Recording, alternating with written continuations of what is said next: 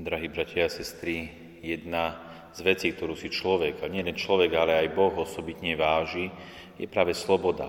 Sloboda človeka. Sloboda, ktorú dal Boh človeku, aby sa človek mohol slobodne rozhodnúť, Boha hľadať, milovať, poslúchať. Či je sloboda, ktorú verím, že žijeme a keď prichádzame o slobodu, tak človek trpí.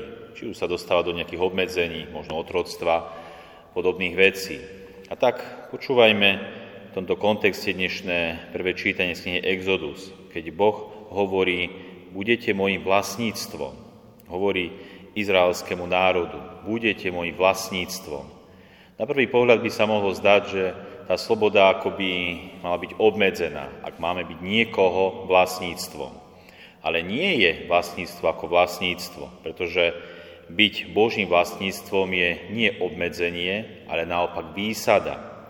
Pretože ďalej Boh pokračuje slovami, budete môjim vlastníctvom medzi všetkými národmi, lebo moja je celá zem budete mi kráľovským kňastvom a svetým národom. Čiže budete viac medzi tými ostatnými národmi. Budete moji a nikto na vás nebude môcť siahnuť. Budem vás ochraňovať a sprevádzať, inými slovami povedané. Takže toto počúvame v dnešnom prvom čítaní z knihy Exodus. No, čo sa stane, keď sa človek vzdiali od Boha, keď prestane počúvať jeho hlas, pretože toto bola práve tá podmienka byť Božím vlastníctvom. Ak budete počúvať môj hlas a zachovávať moju zmluvu, vtedy budete môjim vlastníctvom. Čo sa stane, keď sa človek vzdiali?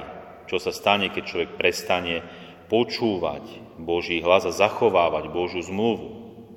Myslím, že o tom pekne vypovedá aj úvod dnešného Evanielia, keď pán Ježiš videl zástupy.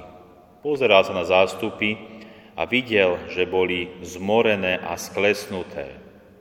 Čo chýbalo týmto zástupom, ktoré nasledovali Ježiša Krista? A sám pán Ježiš konštatoval, že sú ako ovce bez pastiera. Ako by sa vzdialili tomu vlastníctvu Boha, to, čo ich mal robiť tým kráľovským kňastvom, svetým národom, doslova malo ich privádzať k šťastiu. Prichádza nový hlas, samozrejme to Boží hlas, ale prichádza v osobe slova, ktoré sa stalo telom. Prichádza v osobe Ježiša Krista, ktorý prichádza a hlása Božie kráľovstvo.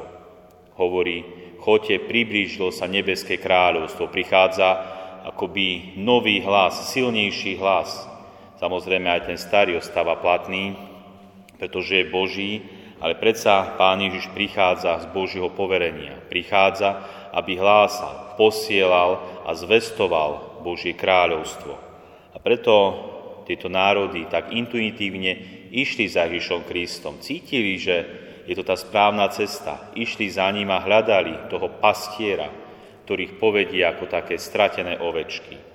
A tak, milí bratia a sestry, toto je aj naša cesta. Počúvať Boží hlas, nasledovať Boží hlas, poslúchať doslova tie Božie prikázania. Aj keď v tomto svete sa veľakrát vysmieva tým Božím prikázania, že sú obmedzujúce. Prečo by sme nemali byť úplne slobodní, robiť si doslova, čo chceme, veď žijeme v úvodzovkách iba jeden raz, ako to niektorí vedia povedať.